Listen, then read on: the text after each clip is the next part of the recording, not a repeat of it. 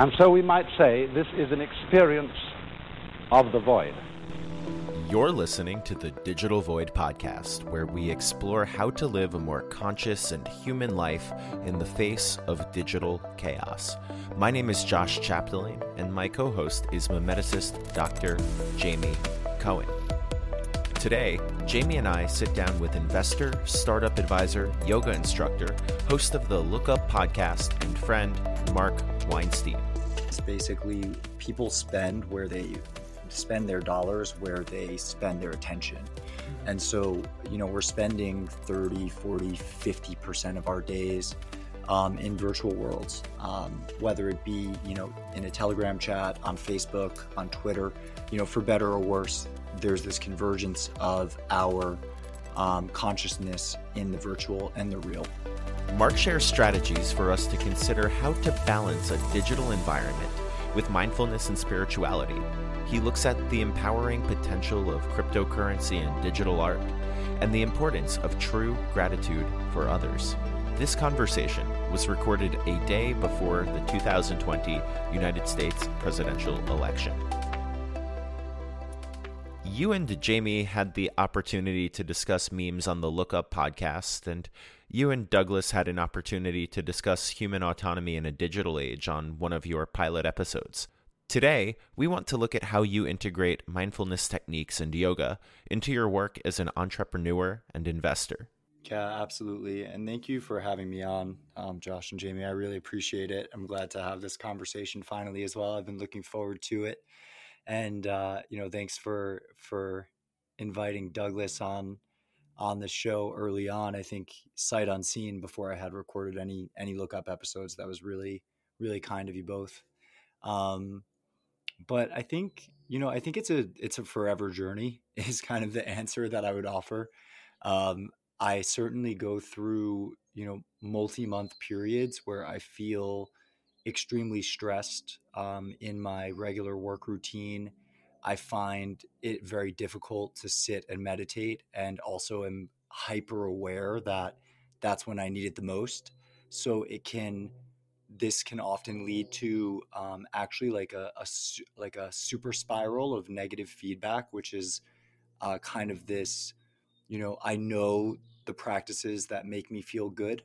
Uh, I know that they're simple and not easy, and when I'm not doing them, I then can fall into a place where I am kind of like negging myself. You know, the critic picks up and it's like, oh man, you're really not taking care of yourself right now. Like you know why aren't you meditating? Why aren't you working out? Why aren't you you know doing breath work? Why are you eating like you know all these junk food and you're on your phone all the time? You're talking about you know looking up from your phone on your podcast. You're such a hypocrite you know all this stuff will come into play and i think what i've learned is that um, you know there are kind of like long wave and short wave cycles uh, for mental health and my mental health and i've learned to just uh, get more comfortable with that rhythm. That sometimes I will be really on point with my self work, uh, and other times I will need to do to focus on other areas of my life. And I find that life can often be a game of of important thing whack a mole. So it's like I'm focusing on my work right now, and then all these other elements fall off. Or I really want to spend some time with my family because I haven't seen anyone in months, and then I feel like I'm not working hard enough um, you know, and and it's just a reminder that eh, everything's happening over a longer period of time, and it doesn't all have to kind of fit perfectly right this moment. How long did it take you to? And yeah, I want to express thanks for you being on here as well. I, I had such a good time talking to you uh, last time we were on your show, and it was such a oh, good same. conversation. It was it was a bit like one of those like moments of clarity for myself too, where it's like being able to synthesize years worth of work to talk to you about it. It was one of the most fun I've ever had, like speaking to anybody. Um, oh, thanks so much, man! I loved it. I've I actually just reshared that. I yeah, thank you so much. Because we got the election, you know, tomorrow, and it's just like memes you know it's like meme central but anyways that's another mm, conversation but i think i appreciate what you're saying because i want to i would definitely want to extrapolate from that i think one of the things you just mentioned was something that took me i think far too long to learn and i think that was one of the best parts of learning that i've ever actually had and i do want to relate that back to your work as well which was that it, I, I was insulted years ago. I was told by like somebody older than me that they were like, you know, this is a longer arc. You don't have to have everything at this exact moment. It, it, it happens, but you have to make it happen. And I was insulted. I was like, I can't believe you would say that to me. Like we could all have this now. And now, as somebody who literally, sp- I, I, start my day with yoga. I start my day with mindfulness, and I ha- it's only way I could get through.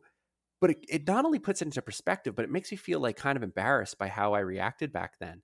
So we, I, I, I kind of want to like talk to you a bit about learning. Like, how did you come to where you are? What was you're you're now in the stature of an entrepreneur, somebody who's an investor, someone who's an expert in cryptocurrency. So how did you? What's your methods? What's your experience in learning? Yeah, that's a that's a great question, and it's something that I think I'm still you know I'm still figuring out. I think I mean, I think it starts with just two fundamental um, parts of myself that are innate and I, I would say that like i've had these my whole life um, so i'm not sure that i learned them but i just recognize them as as just constants in my life. Um, the first is just an insatiable curiosity. Uh, i love to learn new things like i i greatly enjoy picking up a book and learning a new subject or going to a new place and learning a new language you know it just it's just what gets me going. Like if I can learn something new. And and the flip side of that is that I'm a little bit ADHD with it. Like I like I learn something new. me too. I'll be reading, you know, three, four books at a time because I know that if I start one and then I try to force myself to just finish that from from front to back, then I'll never finish it. But if I pick up a book on economic history and then I move into a self-help book and then I go to a fiction book you know, over a couple of, you know, a couple of months, couple of weeks, I'll be able to finish all of them because I'm satiating that curiosity. So I like to go kind of like a mile deep on many, many different subjects. Um, and that's always, you know, always been the case for me. Um, the second bit is I really value freedom. Uh, and I think it comes with, oh. it comes with that curiosity is like i want to be free to adventure. I want to be free to kind of self self direct the work that i do. And i would say that my entrepreneurial path and my yoga path um, are one and the same in that they're both just like a search for freedom and potentially a search for meaning um, and what comes with that uh, might be freedom. And sometimes i fall into like the trap you know of like often I fall into the trap of like, well, if I just had a little more money, then I'd be free, you know, or if I could mm. just, you know, sell this business, then I'd be free. Or, you know, if the podcast were, right. you know, generating annual revenue, then I'd be free. Or, so there's always like the, I still suffer from the if then kind of conditional um, framework around happiness that I can fall into in, in this kind of mm-hmm. like desire for freedom but those are those are uh, I think just two fundamental core qualities that that I I probably was born with, um, and that I've developed over time. You know, have kind of like strengthened over time and really guided me onto a path that is still very very scattered and I I hope one day I'll look back and say like wow that is that is actually all majorly integrated and it's just taking you some time. Were these mindfulness practices that you developed a result of being an entrepreneur at heart and your innate curiosity, or did your entrepreneurial uh, conquests or pursuits lead you to need to develop uh, mindfulness techniques as uh, not just a coping mechanism, but um, as as ways to uh, regulate your feedback loops to put yourself into positive ones. Yeah, I think you nailed it. It's the latter. Um, you know, I I well in university, it's kind of funny because it was like the ambition that led me to the philosophy, and then the philosophy that led me to the practice, and then the practice became the counterpoint to the ambition that balanced me. And so I like, you know, I studied Mandarin uh, undergraduate at Wharton because I felt with a Wharton degree and four years of Mandarin, I could go to China and conquer the world. Um, this was like 2006 to 10. Um, and I felt like I, I, actually had seen the Shanghai skyline in Mission Impossible 3 of all places. And I was like, holy shit, that's China. was, you know, I was like, all right, like China's the future. This is where business is going to happen. And I need to have all the skills. Um, and, you know, in that journey, I actually had to take for my minor, um, not just language classes, but I had to take uh, history and philosophy classes to understand the culture better. And so I took this East Asian philosophy class, which led me down the path of kind of Confucianism and then, more importantly for me, kind of Taoism. And I read the Tao Te Ching and I read Zhuangzi. Uh, and I had to, you know, I wrote about these and I just found the philosophy of non action and uh, which is known as Wu Wei uh, in the Taoist philosophy. Um, and the kind of power of this omnipresent Tao or way to be really compelling and offered me a frame for, you know, as a as a an ethnic Jew who kind of had rejected his his religious upbringing after bar mitzvah, offered me a new framework for thinking about spirituality.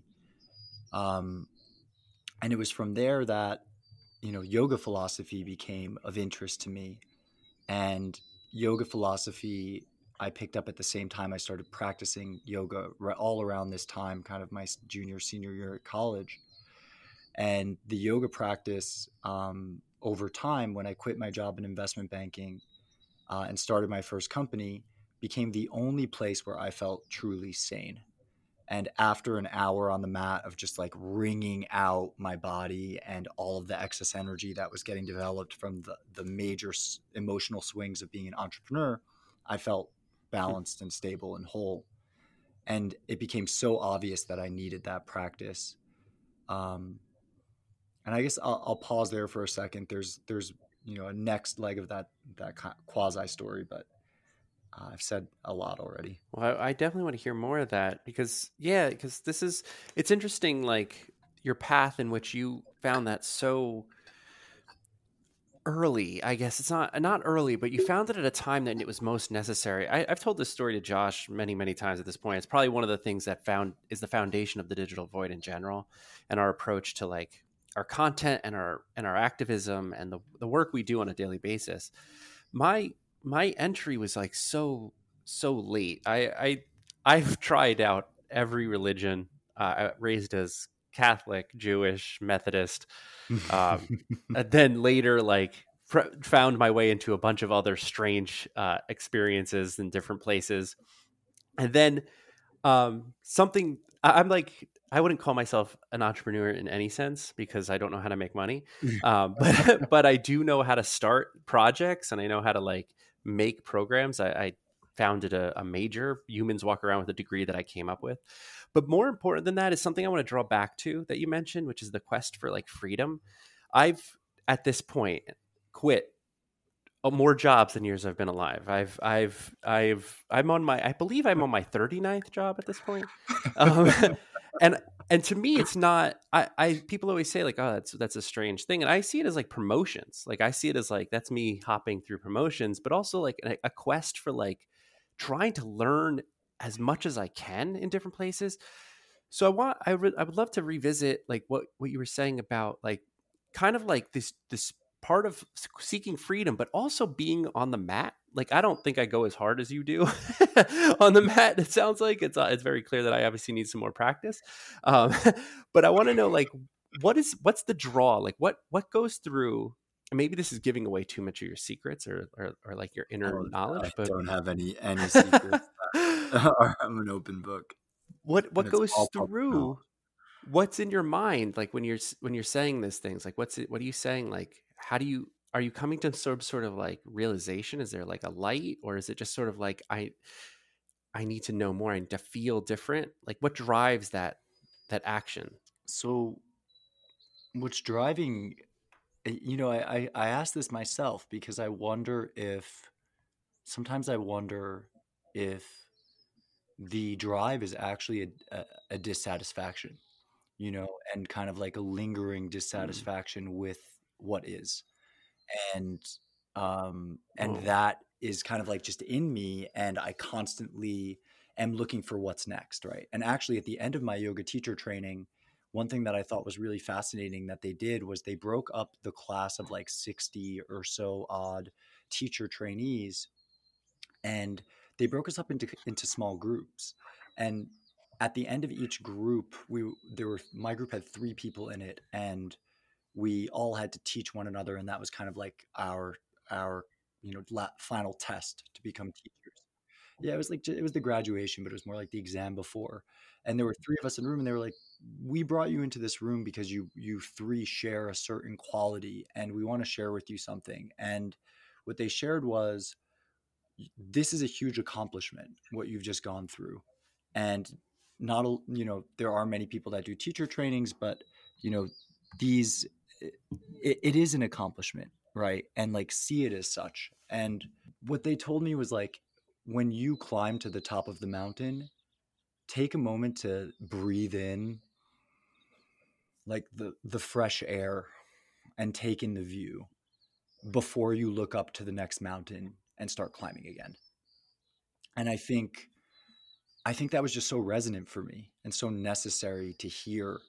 Um, and I still kind of do that. You know, I still have a hard time being like, oh, this is, you know, I've accomplished this. It's more like, oh, yeah, that was okay. And like, I did that, but like, I really want to do this, you know? And that's kind of something that I'm navigating is like, how, and, and it, it goes back to this concept that I learned, you know, 12 years ago of Wu or non action, which is like.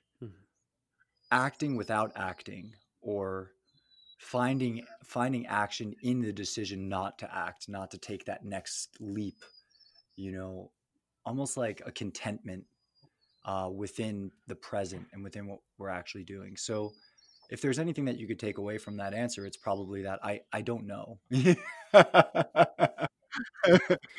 Well that's i think is that i want i want to take that away from it. And first how weird is it or normal is it that when you did that breathe in i breathed in at the same time. Like that's, I guess that's a sign of how well you're able to, teach. Like I could feel that. I could feel that air, like breathing in that oxygen.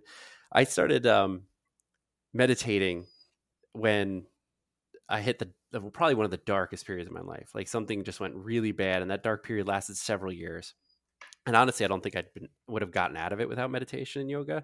Yoga is fairly recent for me. I've only been doing it for a little over a year now, which is I just got to touch my feet, which is awesome.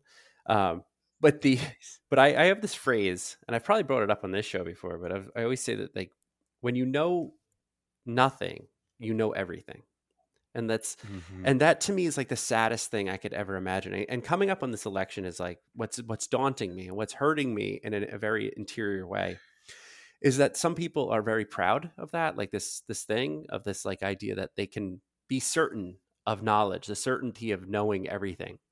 And you could only know everything when you know nothing like when you have no desire to learn anymore.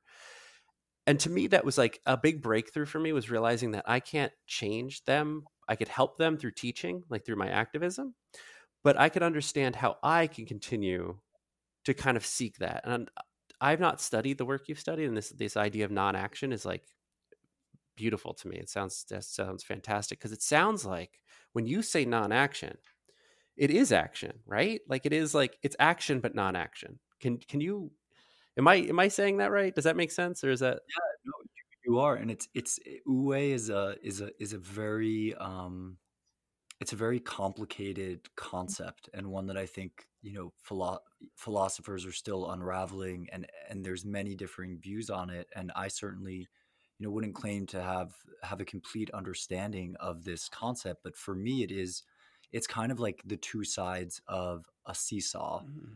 And, you know, on the one side of that seesaw is, you know, is is action and activity and ambition. And the other side of that seesaw is contentment and um, com- not complacency, but contentment, I think. And it's fine. It's striking that kind of like perfect balance where the seesaw is completely level. And when we are, it's both finding a stillness in action. So when I'm sprinting a thousand miles an hour and I'm trying to, you know, to get the podcast up and, you know to write the newsletter and i've got 15 calls with portfolio companies and you know raising capital or whatever it is all at the same time it's like how can i find a stillness within um, within through that activity. And then also on the flip side of that when i when i'm not acting when i'm not on the hamster wheel and i'm finding stillness how can i remind myself that this is also an active choice? It's an active choice to to be still. You know mm-hmm. even if you choose not to do something that in and of itself is a choice. Um and you know it, it also there's a concept uh, there's a concept in yoga known as karma yoga.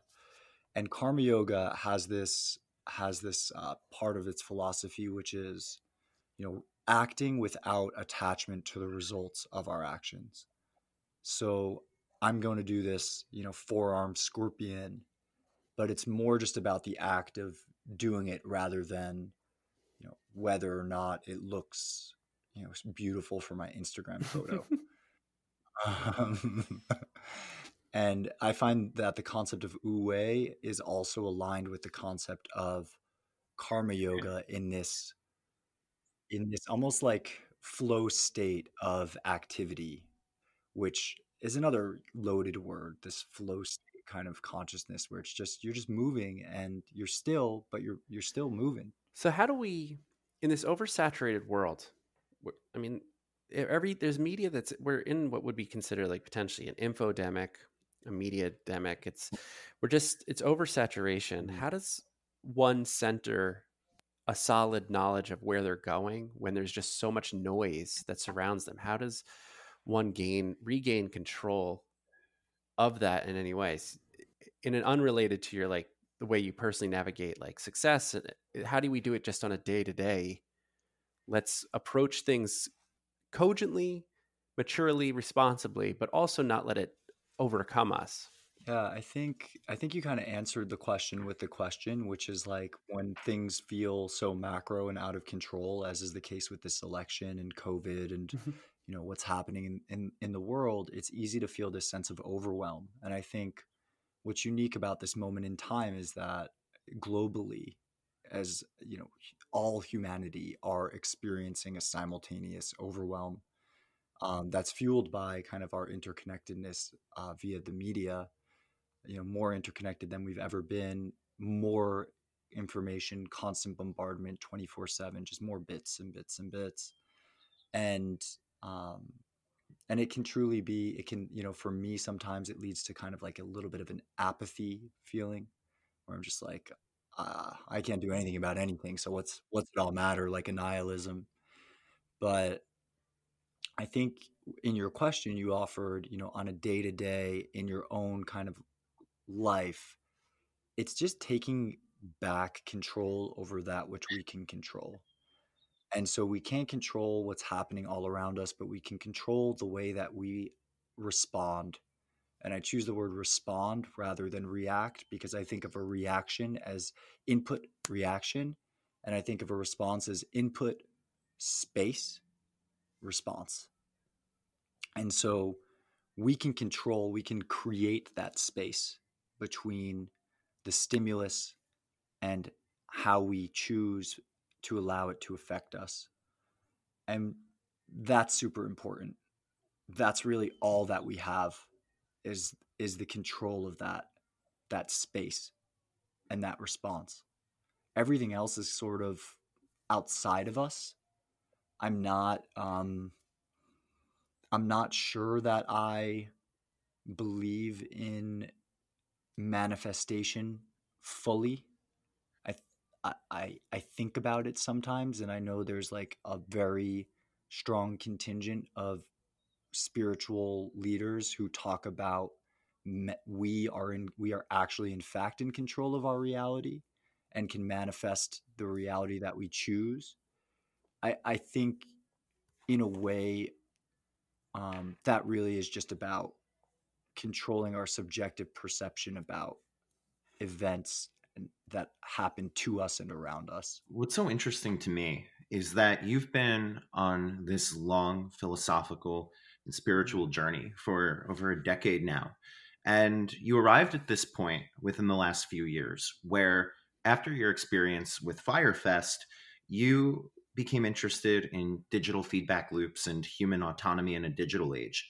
And your work, I'm not sure if it started at the time of Fyre Fest or after Fyre Fest, um, is now heavily involved in crypto. And I remember reading Digital Gold by Nathaniel Popper a few years ago, and I was mm. immediately interested in cryptocurrency. And at that point, I began to invest in everything from Litecoin to Bitcoin to Ethereum to uh, XRP to um, a bunch of altcoins. And I heavily went into that space. And um, it was only after doing more research that I stumbled upon uh, the research that showed me exactly how much energy consumption, mine, not just the mining process, but um, the transacting process of Bitcoin was using and many larger cryptocurrencies, um, larger in the sense of, of how frequently they're transacted. And I'm curious how in a crypto space and as someone that has experienced a very interesting professional journey um, I'm, I, I, know that you've eh, discussed Fyre Fest ad nauseum so i'm not so interested to discuss it here but how do you apply kind of a sense of philosophical and moral responsibility with working in a space that um, many look to as antithetical to humanist values because of uh, the energy consumption associated with climate change? Yeah so I think that um, outside of Bitcoin, uh, which uses proof of work, so it essentially consumes energy and converts that energy into um, a solution for a math problem, essentially, um, that returns a certain number of zeros at the beginning of that um, output. I'm trying to think of a, the right way to describe it. Uh, most crypto assets and networks or protocols. Those words are all kind of used interchangeably in this space. I think we're still working on a common nomenclature. Um, are are moving towards or already have implement implemented proof of stake um, consensus, and proof of stake consensus is solving this in part solving this energy consumption by forcing the miners, quote unquote, of the blocks, which are just lists of transactions being ordered um, that are unchangeable once confirmed, uh, via stake. They have to actually put up a certain amount of the underlying protocol currency in order to valid to have the kind of ability to validate blocks. It's kind of like uh, you could liken it to a taxi medallion.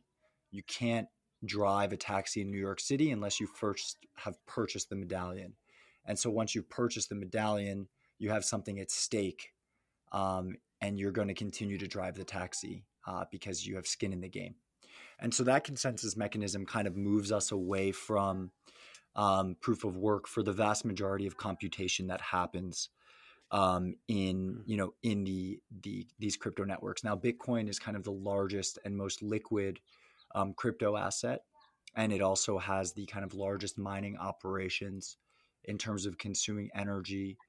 Um, I don't claim to kind of have the latest statistics, but I believe that um, much of the uh, hype around energy consumption is overblown because oftentimes Bitcoin mining is positioned in places where the energy um, would otherwise have been wasted. So, for example, in the United States, um, there's a company called Crusoe Energy, which recently launched, um, and it puts data centers near natural gas uh, fracking facilities where there are already um, there's I forget exactly what what it's called. It's like a certain type of wasteful explosion that's happening.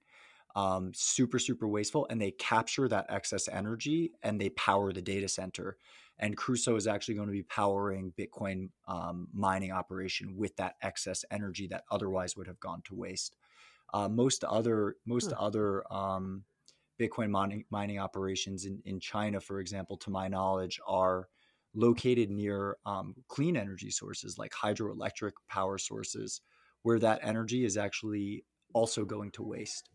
Um, it's not it's not going to these communities. So like when you think about energy usage, there's also storage and transport, and I think people often lose sight of that. Uh, so I don't I don't have really like a humanist concern uh, about my participation in the crypto space around the climate uh, change issue because I think it's actually a non-issue. It's kind of like a uh, like something that uh, people outside of the space really like to point to as another reason to kind of FUD, quote unquote, fear, uncertainty, doubt, um, Bitcoin. Um, I would actually flip it and say that I believe in Bitcoin um, because I am a humanist. Um, I believe in, in crypto networks because I, hmm. I believe in kind of the innovative potential of uh, humanity to kind of redesign systems in a and in, in a way that aligns incentives towards solving potentially the tragedy of the commons in our lifetime um, and also removing kind of uh, this Cantillon insider effect that we see when you have massive monetary easing by central banks and that money doesn't flow uh, it's not distributed evenly um, and it flows towards insiders uh, you know an example of that would be the latest stimulus package in the us uh, where mm-hmm. corporations that participated in massive share buybacks and executives who had uh, quite high compensation over the previous five years mm-hmm. uh, received government funding, uh, having misallocated capital and been poor fiduciaries, and still can pay themselves, these executives, $13 million a year. Uh, and only they had to reduce their their pay above 13 million by 50%, I believe was in the bill, if they've taken government money, even if they haven't paid it back.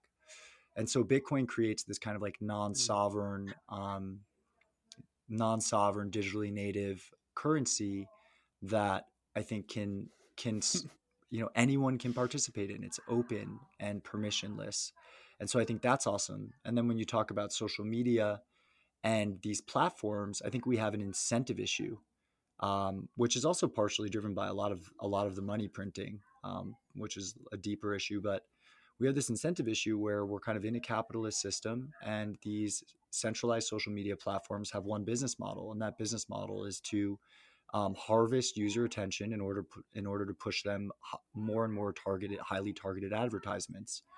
And so i don't blame those companies. They need you know they, they are existing in a framework where they need to maximize shareholder profits.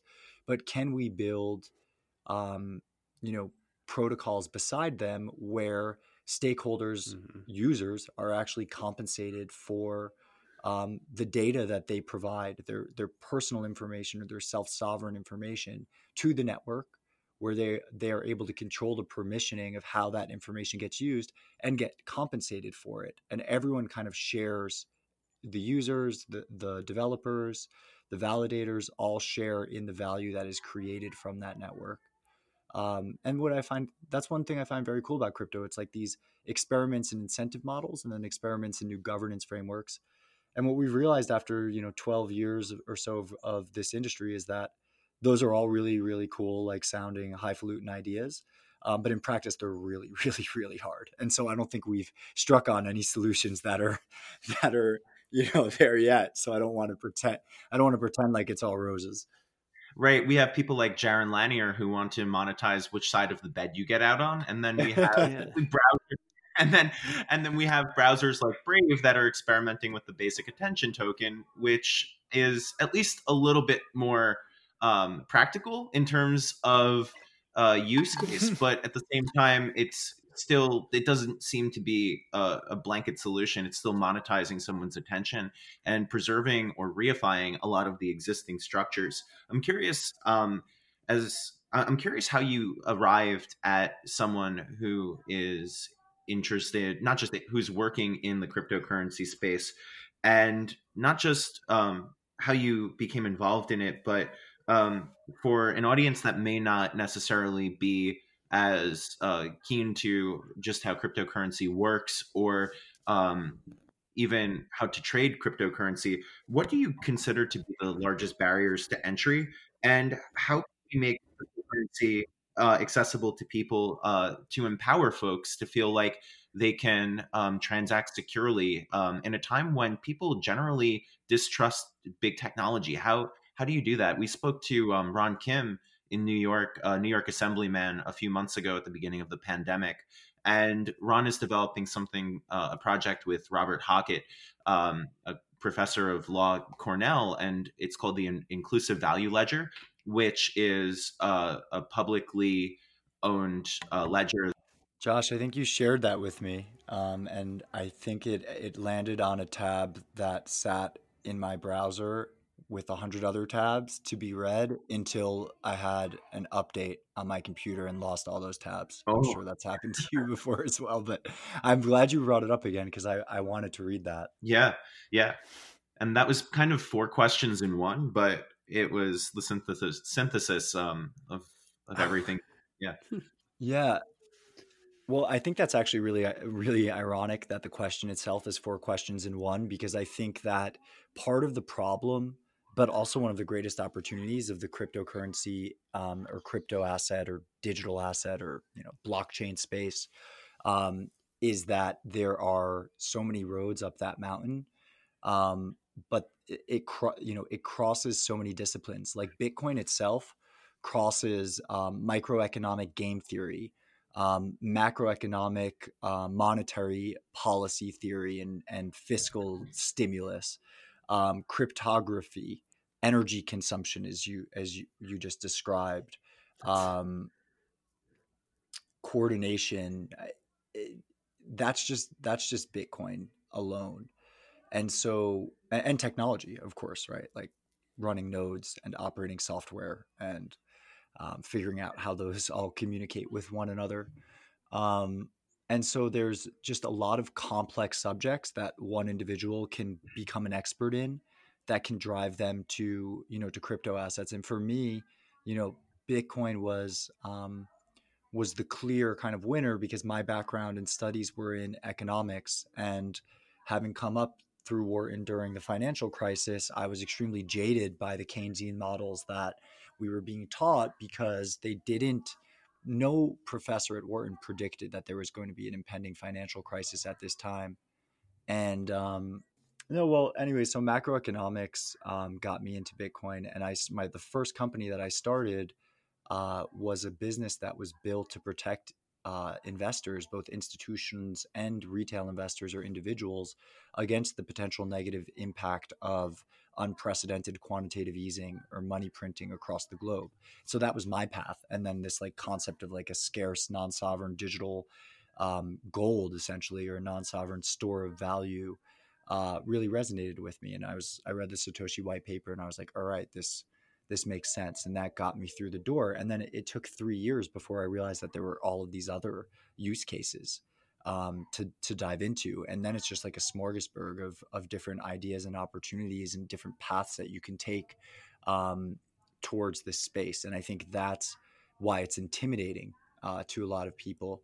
I think we also have kind of like a marketing problem um, in with Bitcoin in particular. It's a bit of a religion. So you have like the loudest voices are kind of the most fundamentalist voices, and they can be quite off-putting um, at times. And I think that tends to kind of scare people away. It's like, are Bitcoiners just all crazy, you know, tinfoil hat wearing conspiracy theorists that think, you know, the dollar is going to collapse any minute and the whole global world order is going to shift? Like, no, it doesn't have to be like that. You know, there's institutions that are investing and just believe it's the best performing asset from, you know, an investment standpoint, uh, both in terms of returns and Sharpe ratio over the last decade. Um, and we expect that to continue. Um, and so there's many kind of paths here which i think that and then the marketing issue um, is is a problem and then we have a ux issue right like anything you you know i think the easiest way for folks to get involved in crypto is to go onto coinbase you know as a platformer i invested in a company called swan bitcoin which makes it easy for anyone to kind of just come in and purchase bitcoin for the first time and also offers a series of educational materials for beginners on bitcoin you know, we Swan wants to create quote unquote Bitcoiners, um, not just kind of have people people purchase Bitcoin, especially because it's such a, a volatile asset. The investment performance has been very strong, but if you kind of zoom into specific time periods, you could have lost a lot of money if you bought the top in 2018, for example. We still haven't, you know, if you bought uh, January 2018 for $20,000, you still haven't made your money back. And there were times when you were down, you know, um, 70, 80, percent, um, almost 90% on your hmm. investment. Mm. And so that drives people away. And if you don't understand the fundamentals of investing in a volatile asset, then you have to be very careful in terms of how much capital you can allocate towards that asset. And so what I tell people that are kind of learning and crypto curious is like get involved and, you know, make your first purchase, but maybe like 1 to 5% of you know your total investable net worth and the 5% end of the spectrum is more if you're young and you can afford to lose that capital because it is still just an 11 year experiment right like it's it's almost as old as the euro ironically bitcoin is wow. but but yeah the euro is only i think i, I want to say just about um, for 14 years older um, than than bitcoin right mm-hmm. so in mm-hmm. the grand scheme of things that's nothing uh, but I think I think it's important to educate people as well. So no, I think that's important. I think I think that you answered one of the most important questions that I had, which is like the the level of entry. Um, so to bring this like kind of full circle and wrap it around, I didn't know I being a digital media like like scholar and like somebody who has to read about it. And I taught myself, like I come from a very traditional media background. I did believe this is not a joke. I played Myst in like 1995, and after I was done with that game, I was like, oh my god, this is a, this is a trend. Like this isn't going to stick around. So I didn't really use the internet at all until like 2005 ish when I was working for MTV, and they're just like, uh, we're gonna have to do some casting. We're gonna use this thing called MySpace. And I was like, what? People use this? and so AIM was like my my biggest level of like interactivity. the game was great, man. I used to like code like it's colors into my away message. Yeah, God, if we had a May messages on social media right now, it would be a world of difference. And then I was I started studying YouTube when it first came out because I was like, this is this is a game changer. This is like this is it. This is the change in every way that we're going to interact with media. And people were just like, oh, it's a sandbox for videos. So I was like, no, this is a culture factory. This is where people will literally be developing culture coming from a website. And so I taught myself that type of study.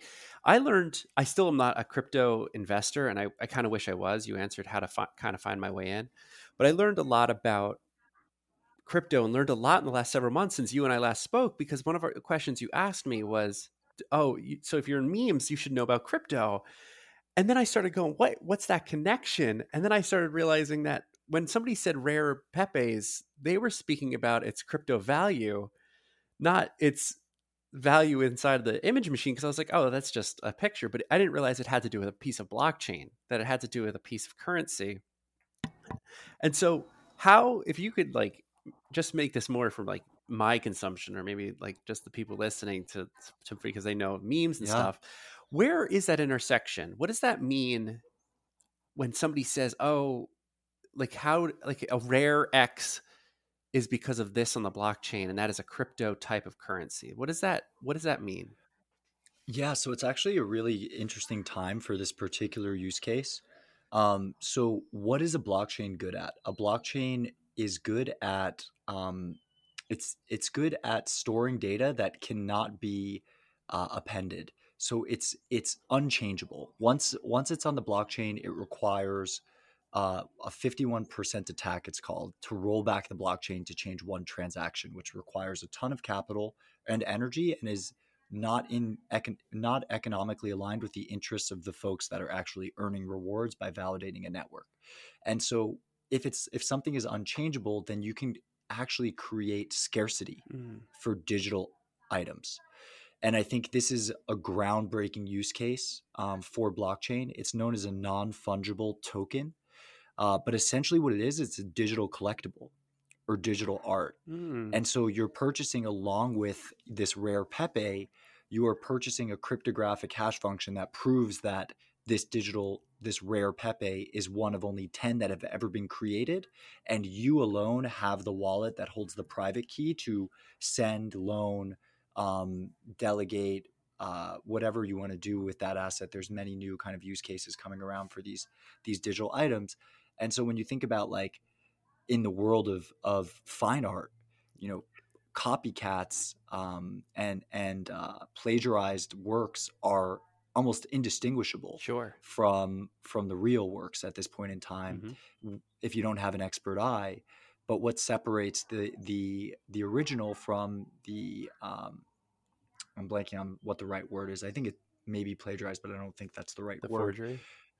The the forgery, yeah, it is provenance. Oh, and so right. proof right. proof of the history the transaction history of that asset over Oh, time mhm. so it's not that you own it's not just that you own the artwork it's that you can prove that you own the artwork and so now you can do that with digital assets and what that opens up is that creators not only digital artists that are making you know memes or making um gifs or gifs i think it might be pronounced gifs It I don't know doesn't. that's yeah, an it's either one. Yeah. um, you know they they can be now be compensated but also like musicians i know a ton of first of all i don't know if you guys follow beeple crap he he's a digital artist he just sold his first um, digital collectible on the blockchain this past week um, and it had a lot to do with the election so it's this like timepiece that was sold and it went for I want to say $67000 um, but then a couple of musician friends of mine, one of whom is actually, I'm going to release an episode of my podcast with him this week, Justin Blau and a DJ named RAC, um, have been releasing uh, NFTs or digital collectibles with music. So now you you as a as a super fan of an artist like Kanye could own the only only digital um, the only rights to one specific digital track uh, and I think that's really cool as well. So, it, and also you could program into this asset that whenever it gets resold, the artist gets compensated, uh, which I think is huge as well because oftentimes, you know, in in the art world, assets get sold and then the artist doesn't see a penny as the price appreciates over time. With these digital items, the artist or his or her estate can get compensated in perpetuity for every transaction that happens in their creation over history. That's amazing. it's absolutely amazing because it's like that's it's a solve for the failures of longitudinal like discrepancies in like value and authenticity. You know, it's like we worry about like the the idea that something is real or isn't real and there's no real ability to place a value on the the real of that and like then we end up in this this consistent like fight between what is considered even real so then you get in this meta fight about it you know? And then this this kind of holds the artist the creator the file top to bottom as part of a signifier of like what is the actual object. And there's there's actually a really interesting book and i don't want to go too off course with this so we're not going to go too deep into this because my next question is about what's next but there's this book uh, called um, on the existence of digital objects by Yuk Hui the um, uh, the digital media scholar, and it basically asks the question of like, what is the how do we even prove something digital is real? Like, how do you even know that? And it's, it's he he takes it through an epistemological approach of like, what is digital media just in general, and how do we get that? But this seems to be like that middle ground of a solve for it. So I think like one last question for you is what what's next? Where what happens? like what else do we quantum what else goes on like where are we now and what comes up next in terms, terms of, like, of, uh, crypto in terms of like understanding Man, that's like- blockchain that's that's the, the multi-hundred billion dollar. oh yeah right if you knew like yeah um, I, I, I, I, my thesis on kind of like digital collectibles in crypto is basically people spend where they spend their dollars where they spend their attention. Mm-hmm. And so, you know, we're spending 30, 40, 50% of our days um, in virtual worlds, um, whether it be, you know, in a Telegram chat, on Facebook, on Twitter, you know, for better or worse, there's this convergence of our um, consciousness in the virtual and the real. Uh, and they're starting to converge. And one company I invested in called Aglet, um, the founder and CEO, Ryan Mullins, uh, named the holding company of Aglet, which is this kind of like Pokemon Go for sneakerheads, but it's just really this massive AR style game that takes place in the real world where you can go and, and hunt for shoes and then they can be converted into real shoes in the real world is super cool. Um, but he, the company is called On Life. oh, And the reason he calls it on life is because he thinks it's nonsensical to separate online and offline, which, you know, for for someone like me who's talking on, uh, you know, whose podcast is look up and it's like, let's spend less time on our phones and all that to hold this thesis, it might be a little bit, you know, seemingly contradictory, but I do believe that um, we are going to have this convergence of the virtual and the real. Um, we're going to have digital overlays uh, on the real world through AR technology, and we're also going to be spending much more time in virtual worlds. You look at some place like Roblox, you yep. know, in the worlds that they're building. And I think that you know this is known as the open metaverse. Another yep. founder I invested in, um, Ryan Gill, has created kind of identity for the open metaverse uh, through his platform Crucible Network, which is like these open SDKs for identity that you can port over from one virtual world to the next. And there's going to be ownership in these virtual worlds, and there's going to be scarcity in these virtual worlds, um, and there's going to be transacting in these virtual worlds. And these worlds will require um, a currency that is um, well equipped for um, for where we're going. Yeah. And so I, I, think that's probably where where we take it. Maybe multiplanetary, uh, multidimensional, if you consider each of these virtual worlds their own dimension. Um, you know, transacting and interacting. You have, yeah. I mean, you the, you've literally spoken directly to. I'm on the record tons of times at this point that VR VR was a, a, middle ground. AR is our future. That we are aiming for an augmented space, someplace that's going to transact experiences that we share, but we we don't experience them as sharing. And I'll tell you how easy that is because the other night I was teaching a class and I was like talking, I was passionately and, talking about a book I'd read, and I got lost in Zoom school. I got so lost in it that I literally said to the squares on my screen, I was like, "Oh, you could borrow this if you want," and it like hit me. I was like, How the hell? and then I looked at the class embarrassed. I was like, how am I going to? I have no idea how you're going to borrow this. Like, I, am sorry about saying that. Like, I was like, that's, I am limited by this screen. But then it made me think if only we were all experiencing this through like a, a AR environment, I could pass this digitally. Maybe it's the same copy for all I know. And it is borrowed from one end to the other. So I, I do agree with you. I think that's, we are at an entry point of, of this that is fascinating. And back to the beginning is like, I think it's best to be curious about this. I don't think it's important to even know what happens. It's more important to just keep asking like the questions about it because I, I think even certainty could be a problem. And that's kind of antithetical to the idea of the, the blockchain itself. It's like in the case of knowing more, we have to be completely uncertain about its structure to, to let it grow into what it maybe has to become and like that also has to be us. We can't it's not just the product. We if we become certain that means it becomes a problem. Yeah well it's fascinating to think about you know the history of a blockchain or a network of blockchains as kind of this track record of certain of certainty. Ah. Like in a world where it's almost impossible to make sense of events and there seem to be multiple truths you can mathematically point to this was at least something that was true and happened at this time between these two parties. Um, and it's all stored here and it hasn't been altered because we would know if it were altered. It's it's easy to track that kind of attack. Um, and so that's I haven't I haven't really thought about it in that frame, but it's cool. And you know, the biggest question mark is really like, are we are we as human humanity, are we humans going to be able to level up enough to really make sense of it all, mm. um, or are we going to destroy ourselves first? Um, or or just continue in a in a fugue state of confusion because it's just all quite overwhelming and there's far I mean it's so clear there's just far more data points than we are capable of of of absorbing and integrating um, and that goes back to the practice right? It mm-hmm. goes back to like all right like this has been a heady conversation. Let's bring it back to the breath.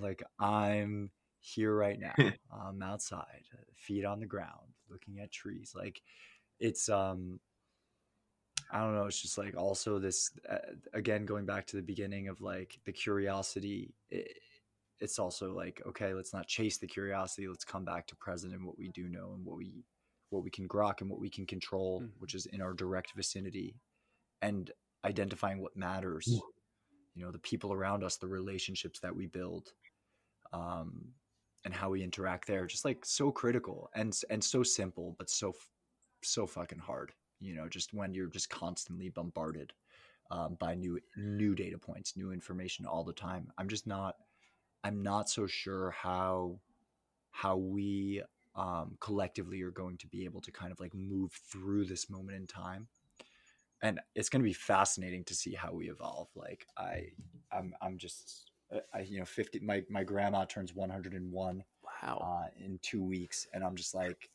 if I got there, like what would, what will our world or worlds look like Right. um, in, you know, 70 years? Like I, I, I can't even project out three weeks. I don't think anyone can. Like, where's America going to be uh, the day after tomorrow when we have, you know, this election, which seems exit like an existential threat to democracy, regardless of which side of Mhm. the aisle you're sitting on. hmm I don't know. Incredible. Yeah. And and Marc and Marc, you are speaking about the creation of the metaverse and new worlds and as a spiritual practitioner and guide and instructor, I'm curious what values you bring to your work and what values you encourage others to consider when investing or programming or even just having conversations about uh, so many data points that it can feel overwhelming. Yeah, I love that question. Thank you for asking that. Um, and I'll share an anecdote from from Ben Franklin's life because Ben Franklin's autobiography is one of my favorite books, and he had um, this game that he played essentially. Speaking of whack a mole, where he would uh, he had thirteen principles or values that he lived by, and every week, or I think it was maybe like a thirteen day period or a two week period, he would select one of those principles and every day he had to live by it and at the end of the night he would check off whether he tr- he stayed true to that principle or not. Um, and then he once he completed a certain amount of days with that principle he'd move on to the next. And what he found was that every time he focused on one of the 13 Mhm. another one would slip. And so it was like this game of values whack-a-mole.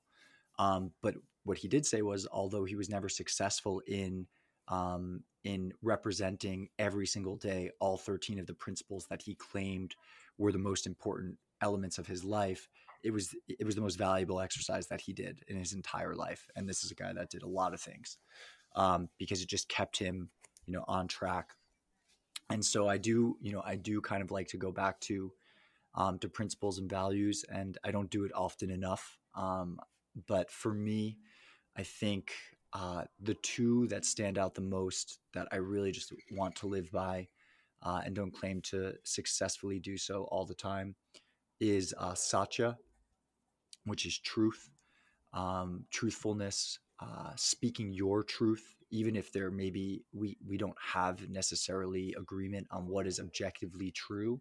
Communicating what feels true to me in this moment in time is going to open up a whole space for for us as kind of like a collective to get closer together and it can be really hard and it can be really raw and it can be really um, scary to speak up and like i even have a lump in my throat right now just thinking about it you know in certain moments like it's just so much easier to just agree or to nod and smile or you know to shut down um, and get quiet. So truth uh, and and clear expression of of what matters to you and then compassion and i think compassion for the other it's a ahimsa in the yoga practice. You know, there's a lot of yogis in Bali with the tattoo on their arm, but um, I think it's uh, it's it's about compassion for you know for the other, um, where they're at, um, seeing yourself in the other, like hum sa so hum. I am you, you are me. I am that, that I am. I am all things everywhere. Um, that allows us to kind of you know meet people where they are to remove this kind of imaginary um, otherness that we create uh, in our lives, eh, separation of us versus them, which is like a fun game to play, and, and humans seem to love to to put ourselves into tribes. Um, but like when you can combine truth with compassion, I think it's it's so so so powerful, um, and it's medicine for all of us. And and compassion extends to to self. So like discipline is another one of um one of, of the important kind of i think believe it's a yama in yoga and i'm blanking on the sanskrit for it but disciplined like i think it might be tapas like just fiery disciplined practice. Like every day at 7 a.m i'm waking up and i'm going to do my work. I'm going to write that blog post whatever it is um, but the kind of counterbalance on the seesaw to that is that self love that self compassion of like the softness in discipline, like thinking of like the samurai warrior kind of like gracefully moving through space. It's not rigid robot like movements. It's this ease of effort because of the compassion and the self love as well. Um, so, so yeah, truth, compassion for, for others, discipline, and then compassion for self. Awesome. Oh my God, how beautiful. Thanks, guys. Thank you. Oh, and gratitude and gratitude. Of course. Oh, yes, yes, gratitude. Thank you. That's what I've been practicing. That's that alone with the other two, of course, is what got me out of the hole. Like expressing gratitude consistently, thinking compassionately, and finally discovering what that truth is. Thank you for for that. Thank you. For, I this was such a great conversation. It was so good to talk to you. Yeah, thank you guys so much for having me on. It's just like, yeah, it's just so nice to ch- chat about these things, um, and I really, really appreciate it. So thank you so much. And yeah, gratitude. I just before we go, I do want to say one thing about gratitude sure, because I please. think um, what I've discovered in life in my older age is just the importance of gratitude and you know, like you're taught your pleases and thank yous as a young kid. And I think what happens in a weird way is that it subverts what gratitude actually is, which is this deep feeling of appreciation that you literally feel in your bones and your heart um, because it becomes uh, a should versus a want. It's like you get the piece of pizza at the birthday party, and it's like, what do you say, Marc? Thank you. And it's like little Marc saying thank you, but he has no idea why he doesn't get it. It's not like he's like, man, I'm hungry. This pizza is like amazing right now. I've been running around and thank you so much. I'm saying thank you because it's polite. And I think we lose that that kind of like deep sense of gratitude of like, wow, like I'm alive right now. Like I'm breathing air. I'm eating food. I've got incredible people around me. How lucky am I? How how lucky am I? How lucky are we? And um, even just like a practice that one of my coaches gave to me of just keeping a very very tiny notebook where whenever something really even small happens to me just writing out like I am grateful for this. Like this cool thing happened to me today. I found a penny on the street or like I made it I made 13 cents from my medium post or you know some a friend brought me a croissant or said a kind word to me and all of a sudden when I was doing that practice um, dis- in a disciplined manner uh, and I lost it. And I'm speaking about it. I'm going to get back to it, but like everything started feeling like a ceremony. Everything started feeling. Um, I started seeing the, the positive, the silver lining in all things around me. It was just like I was grateful for for so many small and and large things, and so uh, that's I really wanted to share that because it's been it's been so so critical for me to kind of rediscover what it means to be grateful. Thank you for listening to the Digital Void podcast. You can learn more about Marc by visiting thelookuppodcast.com and by signing up for his fantastic weekly Lookup newsletter. Make sure to subscribe to the Digital Void podcast on Apple Podcasts, Spotify, Stitcher, iHeartRadio, or your favorite podcast provider. We'll be back next week with the author of Zero Books' new Circle of the Snake, Grafton Tanner. Stay safe, everybody, and thank you so much for tuning in.